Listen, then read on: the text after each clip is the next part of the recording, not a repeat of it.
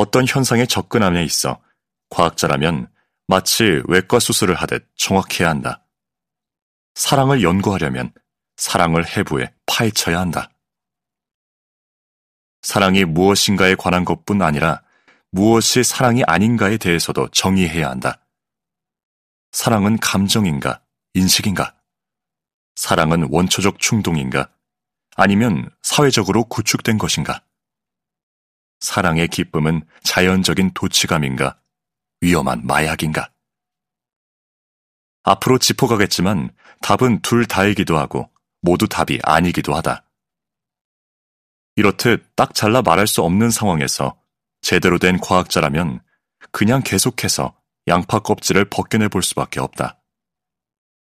과학자는 사랑이라는 용어를 정의하는데 그쳐서는 안 되고 자신이 내린 사랑의 정의가 해당되지 않는 상황, 즉 경계 조건을 설정해야 한다. 양방향이 아닌 사랑도 여전히 사랑일까?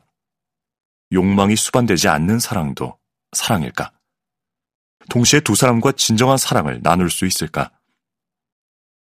사랑을 정의하는 분명한 경계를 먼저 정하고 나면 그때부터 사랑이라는 것이 어떻게 작동하는지 분석을 시작할 수 있고 사랑에 관한 오래된 전원들이 사랑에 눈이 멀었다든가 첫눈에 반할 수 있다든가 한 번도 사랑하지 않는 것보다는 사랑했다 잃어버리는 게 낫다든가 하는 이야기들. 과연 과학적으로 타당한지 실험해 볼 수도 있을 것이다. 사랑을 현미경 아래로 밀어넣으면 그동안 질문할 생각조차 하지 못했던 새로운 질문들이 생겨난다. 사랑에 빠진 사람은 왜 고통을 덜 느낄까? 그들은 어떻게 질병으로부터 더 빨리 회복할 수 있는 것일까? 그들이 특정 분야에서 더 창의성을 발휘하는 것은 왜일까? 사랑에 빠진 사람들은 어떻게 다른 사람의 보디랭귀지를 읽어내고 행동을 예측하는데 더 능숙할까? 이러한 사랑의 장점뿐 아니라 위험 요소 역시 살펴볼 수 있다. 사랑은 왜 식을까? 시련의 상처는 왜 그렇게 아플까? 산산조각 난 마음은 어떻게 고칠 수 있을까? 이 책에서는 나의 연구와 더불어 사회학부터 인류학, 경제학까지 여러 분야를 아우르는 동료 학자들의 연구를 소개하며 현대 과학이 인류의 가장 오래된 특성 중 하나인 사랑을 어떻게 설명하고 있는지 이야기하고자 한다. 나는 뇌를 깊이 들여다보아 마음에 무슨 일이 일어나는지 알아볼 것이다. 또한 지금까지 만났던 환자들과 커플들, 나의 가족, 그리고 사랑이 어떤 작용을 하는지 강력하게 예증했던 사람들의 사례를 소개하고자 한다. 하지만 이 책의 주된 사례는 바로 나 자신이다. 나의 이야기를 공개하는 것이 어느 정도 불편한 것은 사실이다. 나는 부끄러움이 많고 스스로에 대해 잘 이야기하지 않는 성격이다. 책에서 털어놓을 몇 가지 일들은 나의 가장 친한 친구들조차 처음 듣는 이야기일 것이다. 오랜 시간 나의 유일하고도 진정한 사랑의 대상은 과학이었고, 내가 실험실 밖에서 사랑을 경험할 것이라고는 생각하지 않았다.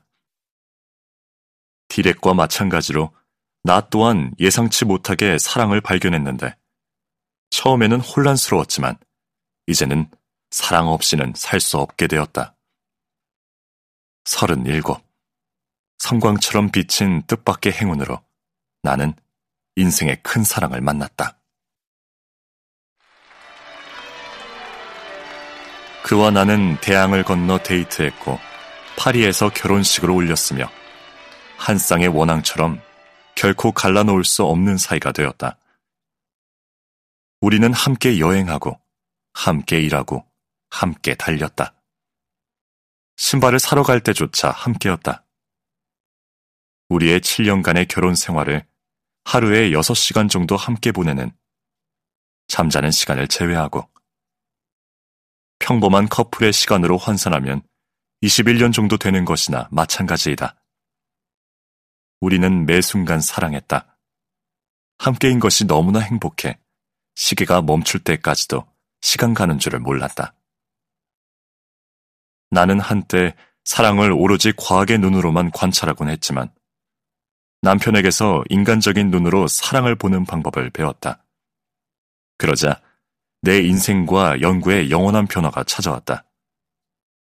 이 책에서 나는 과학에 관한 이야기와 내 이야기 뒤에 숨은 과학에 대해 이야기하려 노력했다.